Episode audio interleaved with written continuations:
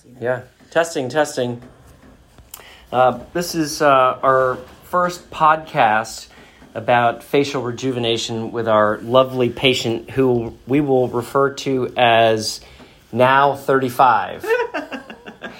So share with us a few of your thoughts about what was your inspiration for uh, considering a facelift, and then talk with us about how you feel you are perceived at work, and, and is that any different? Okay, so I, I, I'm fifty-three, and um, I noticed, obviously, as anybody does at fifty-three, that your face has fallen down, and things don't look the same. But the part that was most irritating to me was at work. I, I work in a technical field with customers, and, and, and um, I've noticed the response back. I've become invisible is the way I look at it. You've become invisible. People value your opinion, but you're kind of like the kindly grandmother that they, they, they ignore.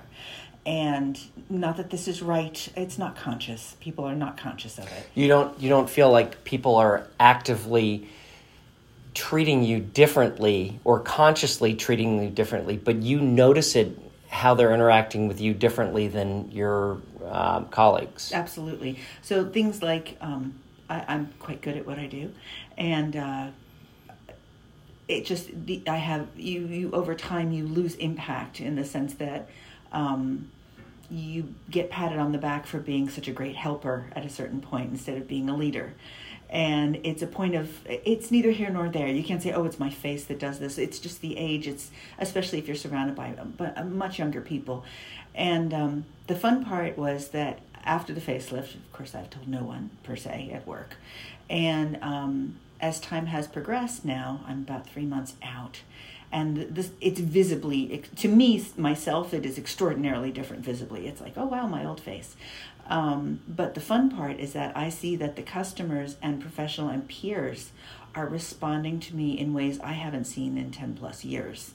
Um, it's it's really, really noticeable. And again, it's not conscious. These are not malicious people. There's nothing wrong what with are, What are some examples? Um, a good example was I've had customers now, I've had the... the people, my peers that I work with, are going, oh, that customer wants to hear it from you. They can only hear it from you. My gosh, they love you. Um, I've been called, uh, something I haven't been called in years, which is they're like, good morning, sunshine. Uh, again, that's a phrase I haven't heard in a long time because I was still sunshine. My face just didn't show it.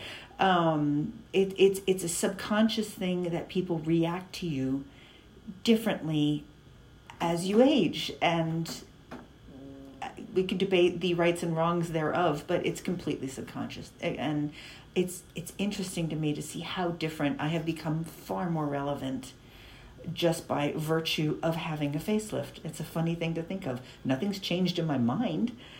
It's just the face. And and none of your coworkers know that you have undergone this procedure. One, none of them do. One of my coworkers says, "My goodness, you you you look like you've lost weight." And I said, "Oh yes, oh yes, I I've, I've been on a diet. Does it show?" And that's about the end of that. Um, I personally can't see how they don't see it in a spot, but you know your own face well. But for others, no. I've had family members that can't tell. Um, they just think you look refreshed, I guess. Yeah. Um, so I I recommend this to anybody, and I, I'll plan my next one for in ten years. Well, that's what we say. We say that it turns the clock back ten years. So you're now, in your case, I think it's probably fifteen years. You, Hooray. Um, the, one of the downsides of a podcast or an audio is that you can't see our lovely patient's gorgeous face, um, but she could easily be mistaken for a late thirty-year-old.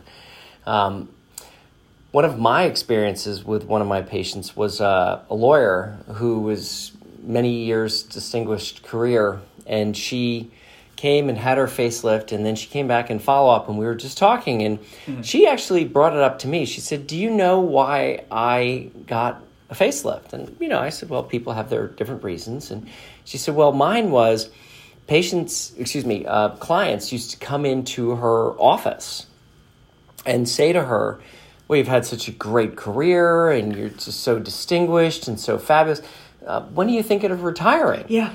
And, you know, she was shocked because she felt that she had at least ten more years, and it didn't really matter how old she was. It's right. Just that people were looking at her and saying, you look like you've had a great career. When are you hanging up You're, you know, hanging up your saddle. And she came back. This was about two or three months after her surgery, because the patients have very fast recovery and are able to get back to work in a very short period of time, as she did and as you have. Mm-hmm. And she said the exact same people came into her office, and they didn't even realize that their conversation changed, and that now their conversation with her started out with, wow, you look so refreshed. Did you just come back from a vacation? Mm-hmm. Mm-hmm. And so I loved how you phrased it, that this was a subconscious um, bias. Bias, and it, it it's an age. Did you call it an age? It's not ageism. Ageism. Ageism. It's it's a bias where they, they I think you got it right. They they look at you like, and we've said this about other people. They're on their way out to retirement, and you, you somehow cease relevance at that point, because obviously your motivations are to ride until retirement, which is there's nothing further from the truth. Now they talk about forward facing things. And and it's a huge difference. You can see like, oh, we're planning on doing this next whatever, next whatever. Not that you weren't going to be there anyway. It's just the attitude has changed around you. And it's completely subconscious. I, I, I'm quite sure there's no knowledgeable bias in it. It, it just, it is. It is ageism. And you you cease relevance. You I go into meetings and they're like, oh, well, we, we really need to talk to the tech. And I'm like, I really am the tech.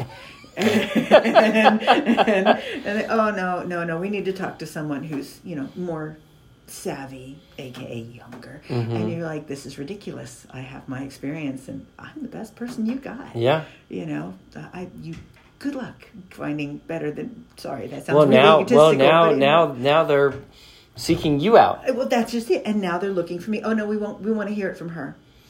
Um we must talk to her to make sure this is correct. It's it's very slight, but it's so it's so obvious to me, and and um, it's a nice change. It's a nice change. It's well worth it.